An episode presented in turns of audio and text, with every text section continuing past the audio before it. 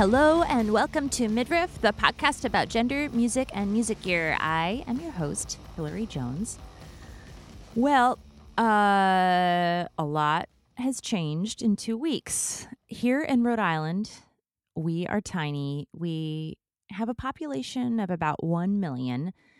And as of today, we have sixty-six confirmed cases of COVID nineteen. School is canceled. So for me, that means that the course I'm teaching at R I S D will now be held remotely, and my students are all forced back home, literally all over the world. And it, it also means that our four-year-old is home full-time with no preschool. So there's that. Uh, we've chosen to cancel band practice, which is a bummer, but feels like the right decision. Uh, I am personally going super stir crazy, as I'm sure probably you are as well. Currently, we are spending a lot of time hiking and at the beach until I can only assume we are told that this is no longer an option and we have to shelter in place. Honestly, even though it's weird, I felt most normal when I'm grocery shopping. It's like you get to actually see a person, even though you're probably closer to them than you should be. But it just feels like, oh, I'm doing this just regular, normal thing that I do every day. So, I mean, yesterday they even had bananas, which felt like Christmas. It was amazing. Uh, so I, I'm not a full-time musician, and I really, really uh, am feeling for my musician friends who are. I know so many people who are either like, they've either just released records or they were planning to, or who had tours that they had to cancel midway through or canceled now.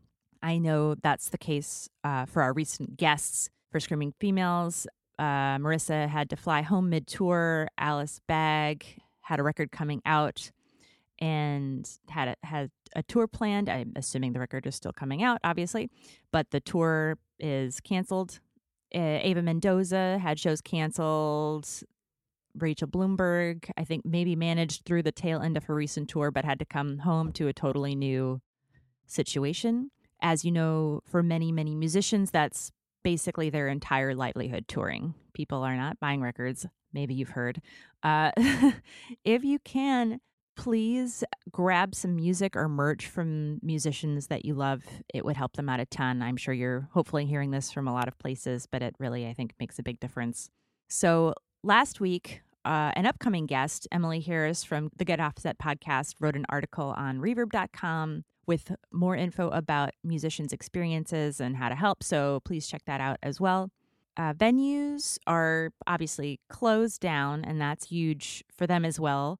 Uh, I've seen some fundraisers going on for them, too, which is great for gear companies. I know some are closed, some are still open. I think it kind of depends on the situation.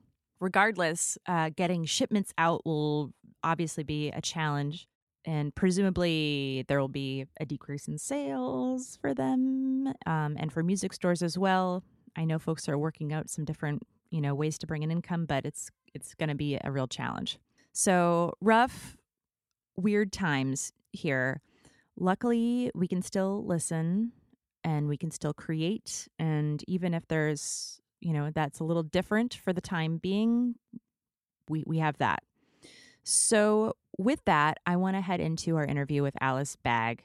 This interview was from a little over a month ago, so obviously no discussion of COVID nineteen or the current situation. So it's like a nice... like a fifteen-minute escape, or perhaps a time capsule, however you want to look at it.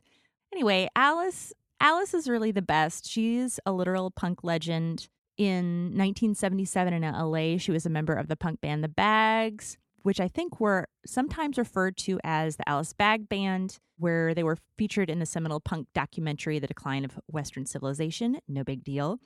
Uh, if you want a real treat, and you haven't seen it, please check out their their video from that. It will absolutely crush you. Alice is continuing to crush in ev- everything in every single possible way, whether it comes to like rad records, collaborations with one jillion other musicians like Allison Wolfe and Kathleen Hanna, or writing amazing books, documenting her life and the early punk scene through her social media, which she also does through her books, or as of yesterday, I believe, putting out a punk rock exercise video on her Instagram feed because she's the best.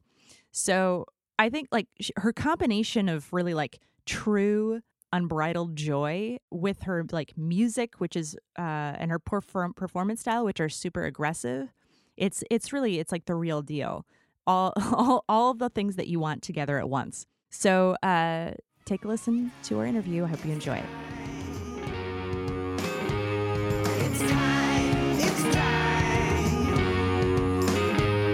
it's time, it's time, time for change, I'm gonna yell it, I'm gonna march, I'll cast my ballot, no I'm not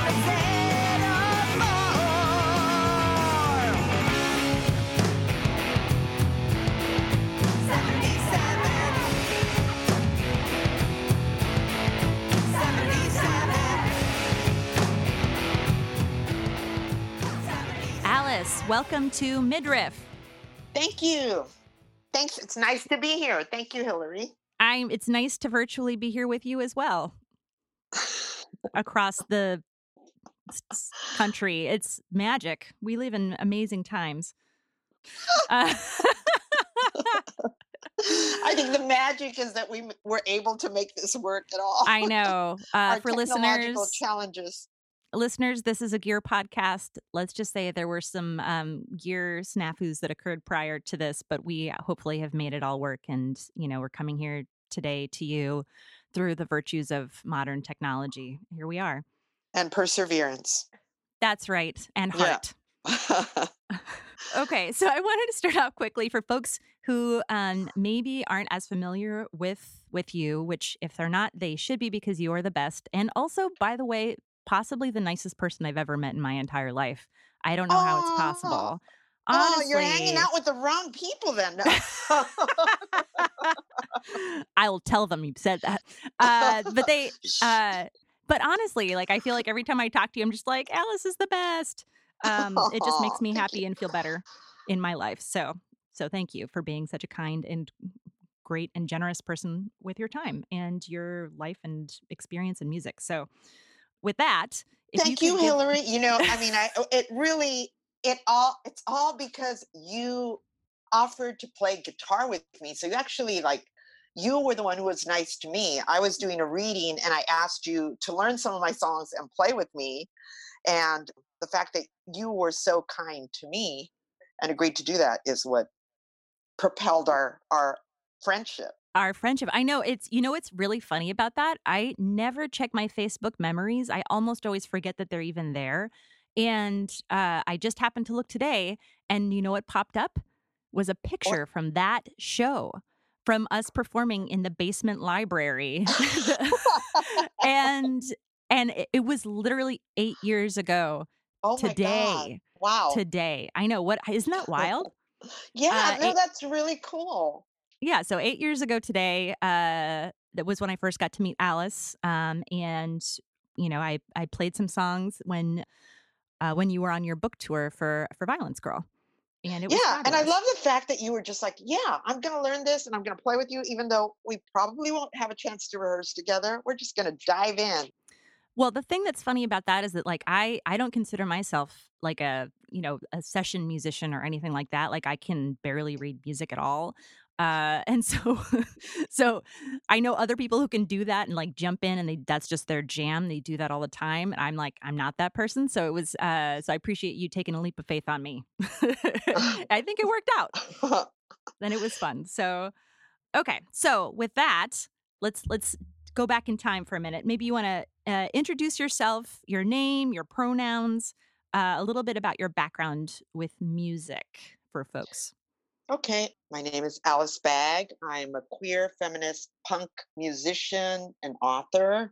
My pronouns are she, her, hers. I got into punk rock in the mid seventies. I grew up in East L A. I went to an all-girl Catholic high school, and I still remember we had off-campus lunch, and I remember going to uh the local liquor store and picking up a magazine that just said punk on the cover. It was a punk magazine from New York. And uh, I believe it was nineteen seventy-six. I was a senior in, in high school. And that started my whole, you know, obsession with, with punk rock. And I and, we'll, and we'll get into all that. I formed a band, uh, and yeah, there's there's more. Yeah, then we'll get into all of that. But that's a great that's a great story. I love yeah. just like the the visual of just a, a magazine that just says punk, and that's it. So so that's a little bit about how you got started. Let's let. Or what are you particularly working on right now? Yeah, I uh, I just recorded a new album, and I I say just because it hasn't come out yet. I actually recorded it last summer, but it's been, you know, getting mixed, and I was looking for another record company. Uh, I love my old record company, but I wanted somebody local, and I have a really good company now that I, I'm loving working with. We have a lot of interaction. They're called In The Red. So I have a new album. I'm really excited about that. And it sounds a little bit different from my past two albums because I had an experience over the summer where I got to go to San Antonio and work with the ladies from the band Fea. And uh, we they have a new guitarist. We started listening to some, some of their new songs. And uh, we drove together from San Antonio to El Paso to this like sleepover recording studio called Sonic Ranch. And we spent, oh, you know, like a week there, working on their new songs, recording their new songs. And that whole experience was so exciting for me. Uh, all their songs were like upbeat punk rock, but also they were so multifaceted. You know, it wasn't like, you know, one, two, three, four. Like you, we, a lot of times I, I think that when people think of punk rock, they think that it's very basic and that it has to not have a lot of depth. And their music really did have depth. It had like some really cool hooks. It had some really meaningful lyrics and just a lot of nuance to it. So I was inspired to come home and record my own album and to also uh, try and keep it more punk rock, but multifaceted punk rock. When you say multifaceted, what do you mean by that? Well, what I mean by that is that like my past few, my past couple of albums, I've really left things wide open. I write my music on GarageBand, and my GarageBand app makes so I can use real instruments. I have like, I have lots of gear here at home that I record real instruments on, but I also have access to like a string quartet or, uh, you know, Asian instruments that I don't even know the name of, right? Or uh, brass instruments. And I can play them using the keyboard. Yeah. Do you use, do you use the MIDI? And, and, and so you're, so you're recording all of this as, as sort of like a demo then, or, and then you bring it into another studio? Yes. So I record, so I write the songs, uh, I, I demo them using my GarageBand app, and I write all the different parts, and I, I feel like I, I'm arranging everything and getting it all just exactly how I want. And then I have to go out and record it in a, in a regular studio with, I, and I want to use real musicians because, you know, you can't replace the feel of a real violin with, uh, you know, well, I mean, for me, I, I like, depends what you're I going like when people for. Add their own flavor. Yeah. No, I mean, I, I and I love my demos too. Don't get me wrong. I'm very happy with my demos when I present them, but a lot of times somebody plays it and they just mm. play it in a slightly different way. They add their own personal touches to it. And, um, or they suggest something completely different, and I love it. So that's what I mean by like, though that was my experience with my past two albums, is that I just would have mm. no limits. I just left it wide open, and I ended up with stuff that was really, it required the listener to take a journey with me that some people might have been ready for, and some might have said like, why isn't she doing her punk rock stuff? So for this one, I wanted to be able to have that versatility, but to keep it more honed in on the instrumentation that I usually use in live performances. So uh, I had to figure out how to be more creative with less instruments. And also I decided to have like, instead of like in the past, I have friends who sing and who have beautiful voices and can come in and like hit every note that I can't hit and do, do my backups beautifully, right? But this time I just decided to ask my band, because my band sings with mm-hmm. me whenever we play live. And they kill it every time. It's like, it, it's about their energy and their enthusiasm, and they know the song super well because they've been playing it on the road. So I wanted to have that this time. So even though um, we do have some harmonies, they're not as complex, but they're like, they just feel different. Does that make sense? Yeah, it sounds like, yeah, totally, totally. Yeah. Uh, yeah. So I like the idea that you're like kind of putting some constraints on it as a way to like kind of, um, in some ways, it's almost like a challenge or a test, but also in some ways, um, I don't know, makes you more creative because you're, you have to stick within particular, particular parameters. Exactly. Um, when you're doing the writing, uh, which I, I love. I think that's a great experiment to do, to be like, okay, this is what, it, this is where, we're, what we're working with here. I'm not going to add a symphony. You know, how can we make the symphony or the feeling of the symphony with just a guitar or just, you know, whatever. So um, I, I think that's great. Uh, I'm wondering if, you know, if when you, if you're thinking about like the recording process compared to a live performance, because you're doing a more live oriented record, does that recording process, is that going to be, is that different then?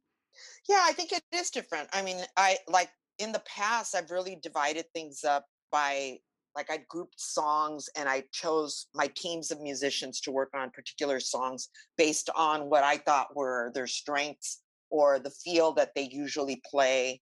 So um, this time I just used my band that I, the one that I tour with most often. I do sometimes go on tour and I have to use subs. And usually it's just someone that's super talented and is willing to fill in with me. But um, I feel like my band that I tour with knows me really well because they've been, you know, they've been working with me, living with me, you know, spending a lot of time with me. So, um, so I feel that, and they bring their own experiences to it. So, so yeah, it was a lot more of a band, uh, of a band experience than other, other things have been like, you know, me in there telling people, you know, here's I, like, I'll, I'll write charts for them and I'll tell them exactly like sing this this way, use this instrument, um and and this this one was much more um I think there was m- much more band input. It sounds more like collaborative and cohesive sort of. Yeah, it was very it was I felt like it was more collaborative, but I'm still bossy, you know, I'm still like and I'm still in there with the with the producer. Uh, you know, saying like, let's use this, let's not use this, let's, you know, let's try this with this effect on it, or, mm-hmm. you know, so there's still a lot that can happen after you lay down, you know, an instrument, a track, mm-hmm. that um, there's a lot of modification that can happen post the recording uh, that I've, I've learned from just working with some really good producers. And my, my favorite producer is Lisa Flores, who mm-hmm. I've worked on my last three records with. Mm-hmm. Do you have an uh, idea about the timeline for release? You know, when that might be coming out? Yeah, it's or... coming out in April. It's, hey, uh, that's going right up. I know. I'm really excited. I'm going to have some videos coming up in uh, at the end of the month. I have my first video coming out. Awesome. Yeah. That's excited. Super exciting. Yeah. And, and there'll be marionettes in it. Wow. Wow. I didn't even know I needed that, but I think I do. You do. Punk rock marionettes. That's right. Are those the main, that's the main project? So you said you have some dates potentially coming up alongside that, I'm assuming, to support that record. Yes. Yes. Mm-hmm. So, um, so that's the other thing is just like, um, we, before we started recording, Hillary and I were talking about, you know, the grown up Uh, version of a, of a rock tour is like, okay, who can get, who can run the carpool? Who's going to sub for me at work? You know, like, mm-hmm. so figuring all this stuff out is much more complex as you get older. And then as like, as I was saying, I am now not, I, I spent like twenty plus years being a school teacher and trying to book tours around like time, my time off of school. And now it's like, I'm pretty free. I can go anywhere. I can do whatever. Everybody so. Ready to go? Come on. Yeah, let's, let's, let's go. go. What do you mean you have to work? So I want to get in a little bit about talking about your experiences related to like gender identities and music. And I had um, a friend of mine, Denise, who has actually been my um, one of I had two folks that came in and replaced me at Girls Rock Rhode Island, which is now uh, Riot, Rhode Island. And one of them, her name is Denise, and she is awesome. And when I told her that I was going to be interviewing you, was so excited. I and I said, because she's just been following you for a long, long time. And and so, and, you know, we it came up a number of times. And so I was like, do you have any questions for Alice? Because I I, I feel like you probably got some really good burning questions that you want to ask. And um, and she had a really uh, a number of good questions. And I'm going to start off with one of those. And this is her sort of um, preface to that. And it says, Alice was the first uh, Chicana femme who I felt represented my experiences as a Mexican teen in L A. It was the too, too weird emo dark lipstick for your Mexican fam, but too Mexican for the white music scene situation. So uh, her first question was, it says, in your book, B- Violence Girl, you share a very vivid memory of being a teen in the seventies and getting to witness a public demonstration put together by the Chicano Moratorium Committee to fight the war in Vietnam and bring light to the high mortality among uh, Chicanx soldiers. Although you weren't able to join, it seemed like that moment was transformative for you in terms of identity as someone who identifies as Chicanx and uh, realizing the dangers that come with being a targeted minority and a group that was outspoken about injustice. So how does this frame the way that you would go about writing and playing music later on as a as a Chicana? Well, I think that that experience was the first time that I realized that I was like part of a group that that was being discriminated against. And uh, I think up until then, my world had been so small. I grew up in an area where, you know, It's it's East L A, it's the barrio. There, everybody around me looked like me. I didn't know except from like television or maybe going to the doctor, and everybody, you know, in positions of authority in my life was did not look like me, you know. Mm-hmm. Uh, so it started to it was an awakening for me to realize that I wasn't seen the same way in what I considered my country. But I also had a very negative experience shortly after that, because I wasn't, I wasn't just a little brown kid. I was a little brown weirdo kid who like, you know, was outspoken. I was awkward. I dressed funny. I, you know, I thought I was being fashionable when I like, you know, when I did quirky things.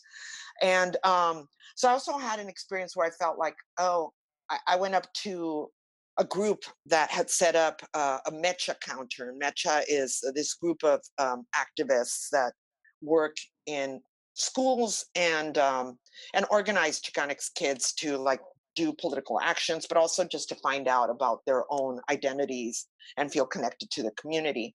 But I had this really bad experience where I was walking over to a table they'd set up at my high school, and And they started making fun of me and like saying like, why are you dressed that way? And and I felt like, wow, this is a group that I thought would support me, and they didn't support me. And at the time, I, I stopped calling myself a Chicana for a while. I was just mm. like, that's not me. I'm, you know, a Mexican American, and maybe I am not that. And it wasn't until years later that I decided, you know what, I'm not going to let that group of people define what it means to be Chicana, Chicano, Chicanx, whatever mm-hmm. the person wants to call themselves. It's not up to them to let me in. It's up to myself to claim it, you know? Mm-hmm. And so I claimed it. It's like, yes, you can be a weirdo. You can be queer. You can be punk. You can, you know, shave your head and put, or put day glow lipstick on or whatever it is, and still be just as committed to the cause as the next person. Right. You get to claim, you get to, you get to define your identity. They don't get to de- define it for you. Yes. So mm. I don't know if I answered your question. I think you did. Okay. Yeah. Yeah. I'm wondering too, so you've had like a variety of different identities and continue to like related to, you know, you're a young person in this like burgeoning punk scene. You were a teacher, a mother, activist, author, like all of these different identities. How has that How has have those identities played a role in your relationship to music as as your identities have changed or grown or anything like that? Well, I mean, that, there are times when I write about, you know, from the point of view of those different identities. Like I was in a band called Stay at Home Bomb when I was a stay at home mom. uh, for a very brief period of time, actually, because I was, even when I was trying to stay home with my daughter, I was working, I ended up working part-time, but there was a sense of uh, not being able to play the music that I wanted to play full-time and feeling, feeling like I was going to detonate, feeling like hmm. I was ticking inside because I was frustrated. So frustrated with that, with frustrated with, with, with the inability to like have a life outside of motherhood. Like I felt it. like, you know, like motherhood was for me an all-consuming experience. And even though my daughter, my daughters actually, because I have two stepdaughters also, they are the most important things in the world to me. And I wouldn't give them up for anything. And I wouldn't trade a moment of it. But the experience of motherhood for me was one where I felt like I didn't have time to to be creative. And for me, create, being creative is like breathing. So for mm-hmm. a while, I felt so like almost like dehumanized. Like I'm just, yeah. I'm just a machine that provides life support. Right. And, and it was, and it was very, uh, and I wrote from that perspective. Um, and of course now I'm like, oh my God, I hope my daughter never hears those songs because she's going to think I hate her. But uh, you know, but I don't, it was just, uh, you know, I think people have to realize, especially the expectations of motherhood uh, that we put on our ourselves and that society puts on us are so unrealistic. Not everybody mm. has the experience of feeling supported and feeling, you know, it, it can be a very lonely venture. Right, right. And it's it's interesting, too. I think that that is important in a couple of ways. First of all, and that you're talking about, like, you didn't feel like you were a full person, almost like you were, you know, and the, I think that like cre- the importance of creativity in one's life and for cre- making one into a person in some ways, it, letting pe- someone have their full personal expression is so important. And if you don't have that, then you can really feel like you're just, you are a robot in some ways. Yeah. And then the community that that also alternately, the creative, creative community that that can provide. Yeah. So if you're in a situation where you aren't able to experience those things, as a lot of folks who are parents and a, a lot of times mothers in particular are, then that's that's going to be a real problem. Yeah, and I mean, and also I was not surrounded by family at that time. Mm. I I have, my community was musicians who were all out playing at all hours of the night, not really available to like come and sit with you at the park. Right. While your kid plays on the swings. So it was, it was like, you know, and it was once again, like looking online and trying to find like, oh, can I find a, a group of parents that I want to hang out with at the park or to have a pay, play date with? And right. So anyway, sorry, I know I'm getting off topic here. No, no, no, no. This was supposed all... to be about gear. It is about gear. We're totally talking about gear. Okay. Let's, let's just jump into that. Okay. Uh, How, so you've talked a little bit about GarageBand and a bit about your writing process. So can you talk a little bit about your general, like your, your relationship with gear over the years, like where you were when you first started out, where you are now with it? Yeah. Oh God, my relationship with gear was always like, I was scared of it. I was like, oh, this is this, I, I, I totally bought into like the mystique of the male expert. You know, you'd see like mm-hmm. I, because I, I'd see a band and it was like these guys pushing pedals, turning knobs, doing, you know, it was it was a mystery, and I, and it was also like the jargon that I didn't understand. If you if you actually spoke to one of these musician male expert guys, it was just like, oh my God, what's what's that person talking about? Mm-hmm. Um, so I really felt like very intimidated at first. I remember going with Patricia to, Patricia was my first bassist in a real band that bought her this huge Rode amp. And um, I have a, I, remember, I had a Rode amp. Yeah. They, oh my God, it was like a block. They're of, huge. Yes. It was, it was like was a, one, was it a one eighteen or something? Oh God, I don't remember. I, had I don't one, remember the, the number. But huge. The cab was huge and it was really heavy. Mm-hmm. And I just remember like the guys at the, at the, store kind of like snickering, you know, and, and as she and I, you know, took aside and like lifted it out and took it home. Mm-hmm. But that was my first experience my first experiences in a music store were of like, you know, kind of being ridiculed in a very like underhanded sort of condescending way for daring to think that we could buy equipment and play music. What kind of things would they, like how you say was kind of condescending, what kind of things were happening? Well, the incident with Patricia was very early on, but I actually have another experience that I that I remember more clearly. And this was when I was in I was in this band called Cholita with um, Vaginal Cream Davis and mm-hmm. Fertile La Toyah Jackson. And Fertile and I, it, I was the musical director of that band. So basically, Cholita existed as a performance group before it existed as a band. But once I joined, I started writing music, and I and because I played guitar, I was I, I wanted to play live. So um, I had a bass, and I brought my bass up to Fertile La Toyah Jackson, and I told I taught her how to play how to play the songs that we were playing, which is, you know, the punk rock way to do it. So, that's right. So we'd been playing shows and, and we were, everything was going well. And we were going to play the uh, New Music Seminar in New York. And it was like so exciting for us that Fertile decided she was going to buy her own bass.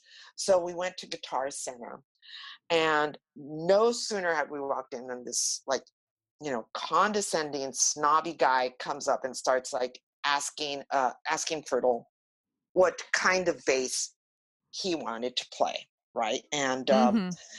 and just kind of like going right over, right over their their heads, right? Just saying stuff like, "Oh, this one is played by so and so," and just, you know, giving the spiel, giving like so much information that was unnecessary. Instead of just saying, "Here are the basses," you know, sit down and play a, a few and see which one you like, or. So eventually, the person that was working at the Guitar Center left us alone for a little bit, and Fertile started playing the Cholita songs, which were very basic. So, and you know, and the salesman is like kind of ignoring us, and then every now and then would come by and like try and bamboozle us. And finally, Fertile find found a bass that she wanted to buy, and the the salesperson was just like, "Well, okay, so this is a good one for, you know, for a beginner, but maybe, you know, this um or I'm sorry, this is a good one for like somebody who's playing out, but maybe you need more of a beginner bass." Or, and they're like, "What? Where do you play?" It's so, like mostly like in, you know, your living room or garage or a student or whatever, and we're like, "No, we played," and then we started listing the places we played, which were all like reputable places, and we're mm-hmm. and we're going to New York and playing the New Music Seminar. And then I just loved the moment when Fertile turned to the salesperson and said, "Where do you play?" And it was like, "Oh no, I'm not in a band right now." And I'm like, and it Zing. felt it felt so good because his attitude changed, and it was just like, don't assume that because we're playing simple parts or because we look as different than you, or because for any reason, don't make assumptions about us. Sell us the damn bass. Oh man, that's a good one. Yeah, just do your job. We're not here to be judged. Uh, so, what's your setup now? So, I know you play a number of instruments, but you're predominantly singing right now. What yes. What's your general setup right now? My general setup is a set of earplugs. Now I, I, you know, I just, I don't have, I mean, I would love to have my own like in-ear monitors and my, a special microphone, but I, I don't, I'm bad that way. I just show up to a club, use whatever they have and complain about the monitors and put an earplug in. So I'm very, I'm, I know I should be better. Do you, do you thing. bring your own mic? I don't. I, I don't. See, my I have, only concern about that is even less about less about sound and more about germs. Hygiene? Yeah. yeah. Yeah. I know. I, I should bring my own mic. I mean, my, I also have bad experiences with like losing my mic or forgetting it in the heat of the moment, just yeah. forgetting to take it off. They're so um, small. If, if it's like, if you're, if you're responsible for this one thing, this one tiny thing, I feel like it's very easy to forget. Yeah. Yeah. yeah. And I, I do, I get like, I don't know. I sometimes I'm on stage and I just go into like this like out of body experience where I feel mm-hmm. I forget Like often I will have my drummer, because I always put my purse down by her drum set, and she'll come up to me and say, hey, you forgot your purse. You left it by the drum set. So, so that's how I've forgotten my, my microphones before. So I don't always take my mic. Maybe it's like sunglasses. Like if you get a little bit less expensive microphone, then you're going to have it forever and you'll never be able to be able to get rid of it. But if you buy an expensive one, you'll immediately lose it.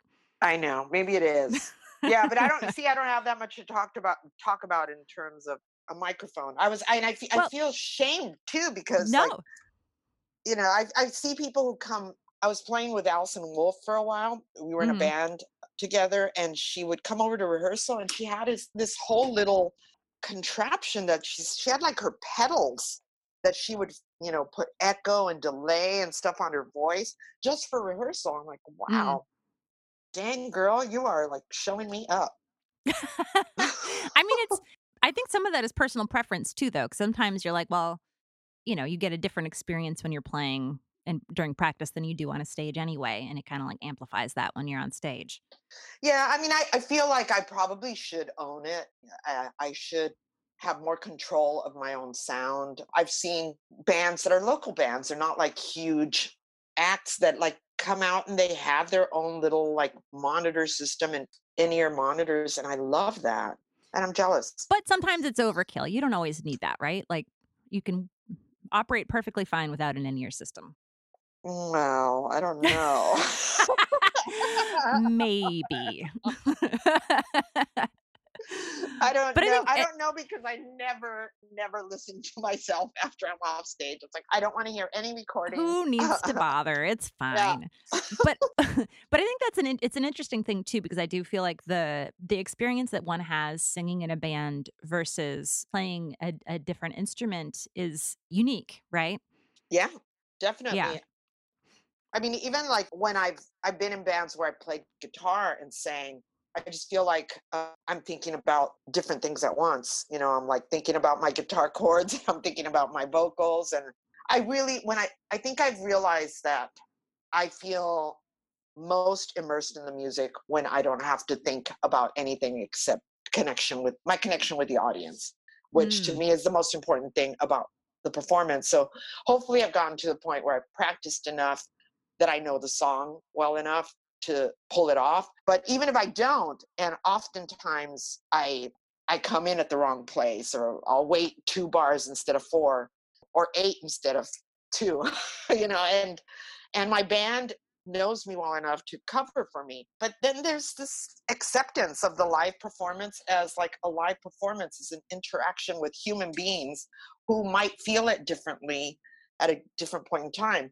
So I has, have just learned to embrace the live performance with all its uh, unpredictable beauty and ugliness. Yeah. I mean, and that's kind of what people go to live performances for, right? Like if you went up and just did exactly what the record is, like that's not going to be fun or interesting, right? Well, you know, what's really funny is I, I remember having an experience at a concert once where there was a, a person who, a friend of mine, closed her eyes and, during the concert and said, if you close your eyes, it sounds just like the record. And I'm like, why would you close your eyes?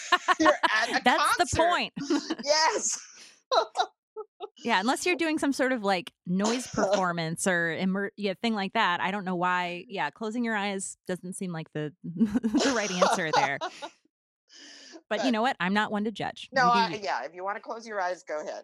But what I don't, okay, so I, I know this is not part of your interview, but I just have to put this in there. I cannot understand why people will watch the whole performance through their phone instead mm.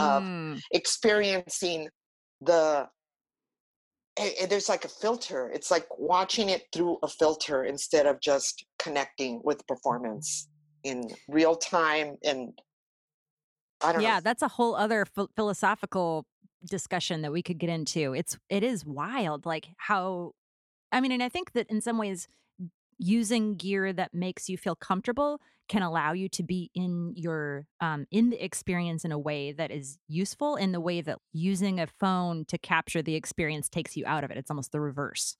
Yeah. And I, you know what, and I do understand, I have a, actually have a friend who is very self-conscious and feels like being behind the camera allows her a sense of anonymity and detachment that she mm. that makes her comfortable.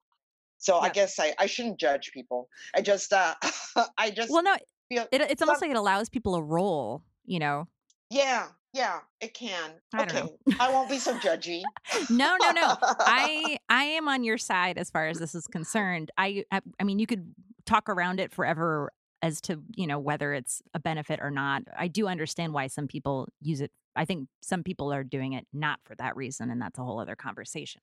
Yeah. Yeah, it's just hard for me to relate to because so much of what I do is not about a performance, it's about an interaction. It's not like mm-hmm. I didn't rehearse these songs to stand up here and like try to sing them beautifully for you. I came, I rehearsed these songs so I could come out and give you my message and, you know, have an experience where we connect and feel each other's energy.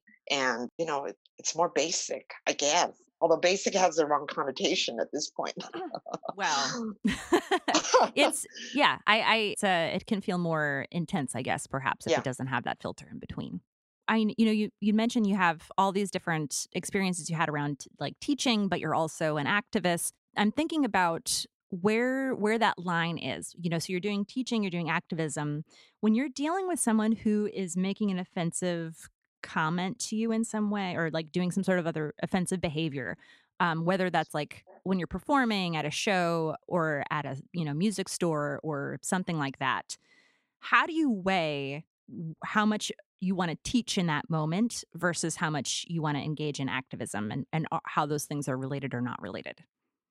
Well, it's interesting that you said that because I think there's times when I just want to like punch somebody, you know, there's that, let's not exclude that option. There's times right. when I just feel like raw anger and I don't want to teach. I just want to like retaliate. Right. So I, over the years, I've, you know, tried to figure out like, what is the best way to deal with this?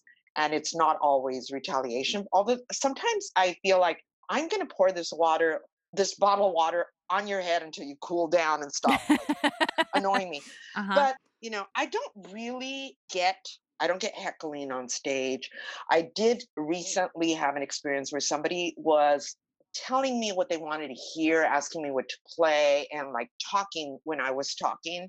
And I thought that they were being out of line. And mm-hmm. so I, I just stopped and said, you know, I know I hear you, I see you, I know you have something to say, but this is my moment on stage and I have something that I want to communicate.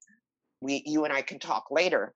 And, and that worked, you know, I don't know. That's I, almost I like the teacher it, thing where you, where you just, you stand in front of the audience very quietly until everyone else is quiet. Yeah, no, it's, and it's, sometimes I think people just want to be seen and want to mm-hmm. be acknowledged. And I'm okay with acknowledging them. And also I'm okay with disagreeing with people, you know, like I don't say stuff that is going to be palatable to anybody, to, to everybody. A lot of times I'm shouting my own beliefs and there's, somebody might get up and shout back. A lot of times I think I am angry and aggressive enough that people don't do it. Mm-hmm. I don't know if I put them off or if, you know, maybe they weigh their options and figure it's not worth it. Mm-hmm. I you have the microphone. Say, I have the microphone and I also have I, I grew up in an abusive household and I have rage and I have anger management issues. So as much as I am a grown up and I work actively work not to get out of control and let my, my rage come out and uh, destroy, you know, the human connection I'm trying to make, I also have a limit. And there's times when like, if you push me, I'm going to push back. So people need to know that about me. It's not, it's not, I'm not, I'm not by any means somebody that it's safe to fuck around with, if I may be so bold. I don't know no, if I can say I appreciate that, that boldness. Oh, yeah. No, I mean, and that's that's the thing, right? So I feel like people are having these experiences and it's like, you know, there's all these different directions you can go with handling this, right? And it's like, I don't have time to educate you right now. And I'm really pissed and I'm on stage with a mic. Here we go. Right. Yeah. Uh, yeah. I mean, a lot so, of times that happens also not on stage, you know, just in right. an audience. There's mm-hmm. been times when I've been, you know, I'm standing watching a show and some like tall dude will come up and stand in front of me and then knock my drink out of my hand or mm-hmm. whatever, I'm, you know, or so, I mean, I probably shouldn't be near the front of the stage with a drink. Okay, I'll accept that responsibility. But the other way that can go is like, I dump my drink on your head, or right. I push you. Like there's, there's other, other scenarios that are open to me. And I like yeah. to keep my options open. Yeah. There's a w- wild world of options here uh, that can be effective in very different ways for different reasons. Yes. Yes. So I just have a couple more questions here. I wanted to know if you were speaking directly to folks in the music industry, someone who had like some sort of power position, whether it's a venue owner, someone who runs a gear company, music store, something like this, and they really wanted to make some sort of change, what would you recommend that they do to make change to increase equity and diversity in those spaces? I, I think it's, I mean, it's as easy as hiring the people that create the, that change. I think you have to, sh- people have to know it's okay for me to be here because there's somebody else that's here like me. You know, you don't want to walk into a room and be like the only queer, the only brown person, or the mm. only woman. You know, then even if people say, oh, you're welcome here, you don't feel it. You don't see anybody like you. So mm-hmm. you need to attract what you want. You, you have to, to show it first, either hire these people and make it, make a statement by doing that, that you want more of it. Right. Great. I'm also wondering, this is kind of a follow-up from a question that Denise had, but I think it's related. What words of encouragement would you give to musicians who are cis women, trans, non-binary, uh, and also folks of color who feel who might feel isolated playing uh, in music spaces as a minority? I think it's about going into a space and making it your own, and don't feel shy to be the first. And instead of feeling like maybe I don't belong here, to think like I'm the first, or maybe, you know, I'm one of a few, but I'm opening doors for other people. So I think if you think of yourself as like you're having a dinner party and you're hosting people, you're coming in, your presence, you know, is in effect an invitation to others like you. It, and that is from, it, that actually comes from like being an awkward person. Sometimes I go into situations where I don't know anybody, you know, I'll go to my husband's business meeting or business dinner or something, and I don't feel like I really know anybody very well. So one of the tricks I use is to step into like the hostess shoes and be like, oh, hi, I'm this person. Have you met this other person? Do you know each other? And like kind of being, being playing a role as like a role that I'm really not, where I'm really, I know I'm outside of my, of my, role as the newcomer, but instead I take on the role as the uh, facilitator. Like flipping it almost. Yeah. yeah. That's awesome. That's a really interesting and a, you know, thoughtful technique. I think if people are able to feel comfortable doing that, that it's great. Yeah. And, I, and not everybody's going to feel comfortable, but sure. I think sometimes if you do it, you get more comfortable. Yeah. I feel like this is coming. I don't know why this keeps coming back, because I feel like for me, when I go to parties, I like I, ha- I like having a theme or an activity for that reason. And I feel like almost having that specific role, yes. you know, can get Bingo you outside caller. Yourself. Yeah. Yeah, for sure. Okay. So uh, are there any questions that I missed that you feel like I should have asked you so far?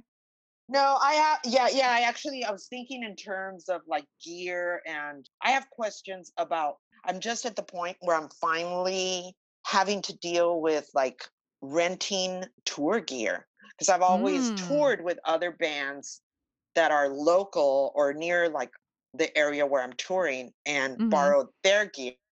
But now I'm in a position where I have to think about renting tour gear. Where do you find out mm. about that, Hillary? There's a bunch of different places, right? Like, uh, I feel like they're in definitely in like larger cities. I know there's a number of them in California, which is probably not super helpful to you. I know locally to us, there's one in Boston. Another thing that I think um, a lot of the girls rock camps do is they would actually rent those out as well. Ah, good to know. Yeah. That's good to know, because I'd rather support girls rock camp if I can. Yeah, I mean, and I, you'd have to work out the logistics, but there there are backline companies that that exist out there that I think specialize in that, but it has to be based out of a usually based out of a larger city. That's my understanding. Cool, that sounds yeah, great. But I've also been mostly yeah. in your situation where, you know, either I'm bringing it with or borrowing borrowing another band's. So, uh, and the other thing I wanted to say was, in terms of Girls Rock Camp, because we do have that in common also, is that mm-hmm. um, something that I learned from Girls Rock Camp that I really needed, and it took me a while to learn it, is that it doesn't bite, it doesn't break. You can mess around with it, you can experiment with it. Like learning to make gear, like demystifying gear, is such a exactly. big part of Girls Rock Camp, that there's like a whole generation of female musicians that were not taught, or were not given the permission, I guess, or we felt like we didn't have permission to touch all the knobs. Like, yeah, it's always about all the knobs. Yeah, it's like, you know, knobs I'll, are scary. Yeah, I feel like you feel like that for if you're not. I I also had that experience when I was younger, being scared of the knobs. So yeah. I feel like the the demystification of of knobs is, is yeah, super important. And gear in general. You know, it's mm-hmm. just the it's a toy. If you think of mm-hmm. it as a toy, and it's it would be really hard to break it, then I think you give yourself permission to really create something new and exciting. Yeah, not making it some sort of like special, fancy, precious thing that only certain people can have access to or knowledge of. Yeah, you know, I, I mean, I remember like going to a show and seeing like, you know, somebody's pedals and seeing like, oh, what level are they using it at? Where are their mm. buttons? If I want to get that sound, if I want to get a, you know, I have to put my levels at these same markings, right? Instead of like just going home and trying a bunch of different things, I was like trying to duplicate a sound. Now that I know better, it seems silly, but when you're when you're just starting your experiences with gear, you might feel like there's a right way and a wrong way, but um, there isn't. Yeah, no right way, no wrong way. Everyone, everyone can do it whatever way they want, and that's part of the process. Yeah. Thank you so much for bringing that up, because I feel like that's something that I uh, is so, so important, and is really is a huge part of the work that Girls Rock Camps are doing. I'm wondering if you have other folks that you think that I should interview. Yeah, I have a whole bunch of folks I think you should interview. Why don't you give you me want... like three tops? Okay. Uh, I would say Lisa Flores, mm-hmm. who is a musician, producer, songwriter, guitarist. She does all kinds of things. Lisa Flores is great. I would say Teri from the Butcherettes.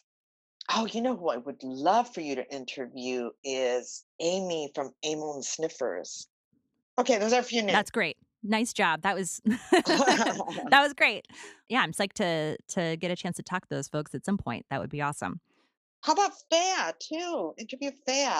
Do you do whole bands? Or just you know, I haven't done that. There's there's a technology piece to that that I have to figure out. But uh, if I can figure that out, I would love to, for sure. Just as far as like getting everybody's levels the same and using multiple microphones at once. So, okay, I'm going to suggest one more person. Okay, Amber from Fatty Cakes. She's the lead singer and uh, lead electric ukulele player in Fatty Cakes and the Puff Pastries. A really cool band. Perfect. We have not had. A, I've not had a ukulele player on yet, so that actually is a great idea for a number yeah. of reasons. Yeah, cool. That is great. I want to make sure that I have some way that listeners can stay in contact with you. Can you give them uh, all of your pertinent information? Oh, my pertinent information. Let me see. Well, which I will I'm... also I will also include in the show notes. So okay. Uh, well, I have a website, alice bag dot com. I'm also on Instagram, Alice underscore bag. On Twitter, Alice Bag. On Facebook, Alice Bag. And that's it. I know there's some new thing. Oh, I know there's other accounts that I don't use as much. You don't need to have a TikTok account or anything yet, I think. Yeah, I know. You're, I you do that... such a great job with your uh, social media that you don't need any other platforms for now. I, as I your know, social my, media my manager. Was, my daughter was shaming me the other day because I didn't know what TikTok was. And I we somebody mentioned it, and she's like, ah, it's only the biggest, most popular social media site. So yeah. I mean, sure, it'd be great if you used it, but you do such a great job with the things that you're on.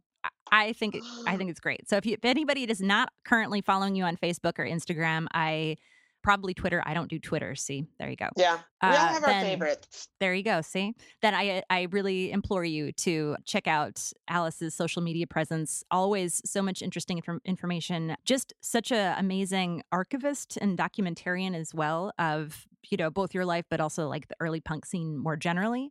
Yeah, it's it's amazing, really. Thank you. Yeah. And keep it, keep an eye out for my new record and an ear open for it too. Yes. And all the videos. I'm excited for all of this. I want to see some yes. marionettes. Yes. Things are going to get real really soon.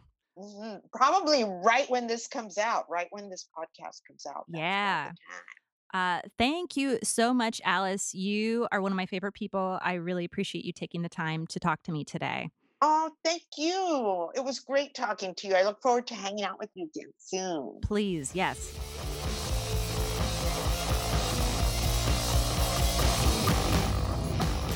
What an absolute pleasure to get to talk to Alice. She is a dream. And hopefully after we all quarantine for a few weeks, can, we can get back to some semblance of normalcy, and you can check out check her out on tour. In the interim, the aforementioned Red Marionette video for her song Breadcrumbs, Breadcrumbs has been released. Her album, Sister Dynamite, is coming out in April. There are links to all of Alice's social media, website, and other mentions in the show notes. Usually now I would be getting into another topic of some sort, but today I'm going to just leave it here.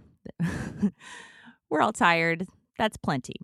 Um... In the inter, so I, I guess I will add, I did write a blog post last week about the importance of community agreements in the time of COVID nineteen, uh, with links in the show notes to that as well. I think it's important for us to think about how we're going to be or exist together in this new reality, and community agreements, or like the creation of shared sets of expectations for our new virtual spaces, our families, our neighborhoods, everywhere, uh, is crucial for us as we move forward in this time. And of course, they all of the, all of those community agreements are, and I would say across most spaces, are applicable and useful in regular times as well.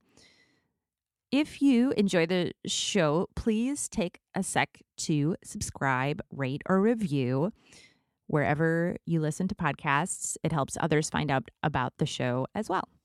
So thank you so much for listening, and uh, please stay safe and healthy.